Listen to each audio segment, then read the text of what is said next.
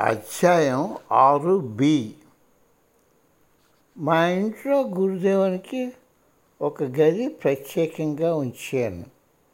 ఆ గదిలో ప్రవేశించిన ప్రతిసారి ఆయన అక్కడ ఉన్నారని అనుభూతిని పొంది ఆయనకు విన్నపాలు తెలుపుకోగలను.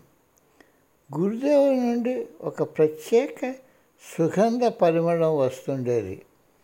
గురుదేవులు ఆ చుట్టుపక్కలే ఉన్నారని సుగంధంతో తెలిసిపోయేది.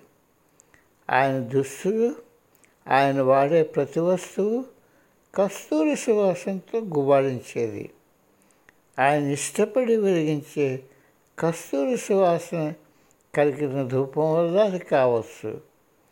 ముడతలు పడినట్టు పరుపు తలగడ దానిపై ఎవరో విశ్రమించినట్లు కనిపించడం మరొక చిహ్నం అప్పుడప్పుడు నేను పెట్టిన చోటు నుండి తరగడ ఇంకొక చోట్లో ఉండడం మరొకటి.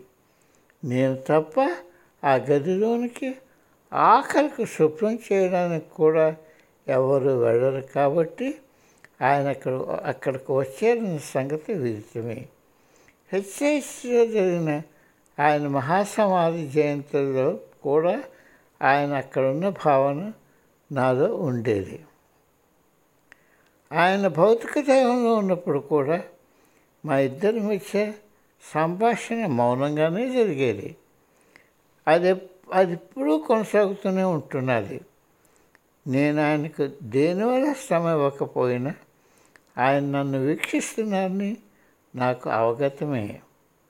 ఆయన భౌతిక మార్గంలో ఉన్నప్పుడు కూడా వీలైనంత వరకు నా సమస్యలను ఆయన్ని ఇబ్బంది పెట్టకుండా నేను పరిష్కరించుకునేవాడిని. కానీ తమ సమస్యలతో ఆయన వద్దకు ప్రత్యక్షంగా కానీ మనసులను విజ్ఞప్తి చేసుకోవడం అలవాటు పడిన చాలామంది శిష్యులు ఆయన ఆ ప్రాంతంలో ఉన్నారని నమ్మకం పొందడానికి ప్రయత్నిస్తారు. స్వామి రామచంద్రుడు ఆయన భౌతిక దేహం వదిలిన గదిని యథాతథంగా ఏర్పాటు చేశారు. ప్రజలు అక్కడికి వచ్చి ధ్యానం చేసుకొని ఆయన సన్నిధిని అనుభవించగలరు.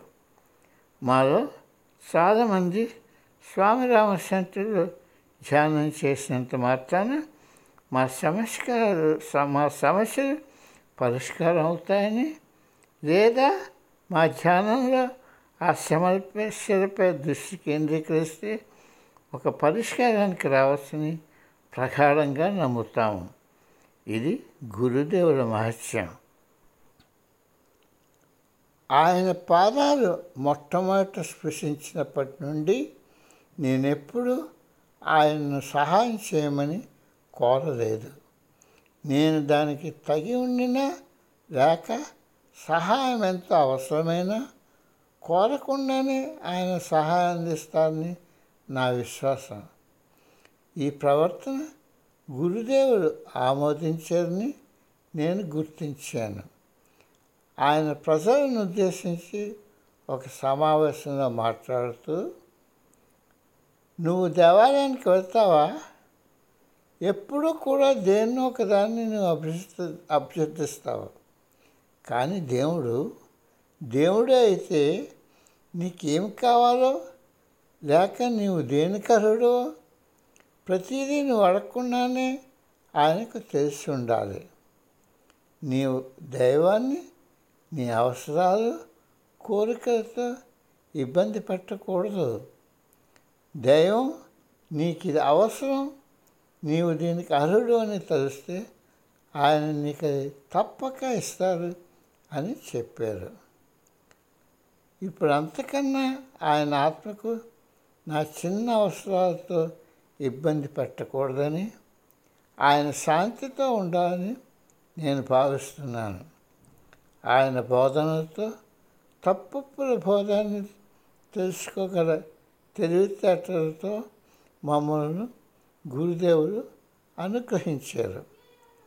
నేను సమస్యలతో ఉక్కిరి అయినప్పుడు నేను ఆయన్ని ఎలాగ ఎరుకపరచాలో తెలియజేసినా నేను చిన్న కష్టాలను ఎదుర్కొనవలసి వచ్చినప్పుడు ఈ ఆ ప్రత్యేక సదుపాయాన్ని నేను దుర్వినియోగపరచకూడదని నేను భావిస్తాను.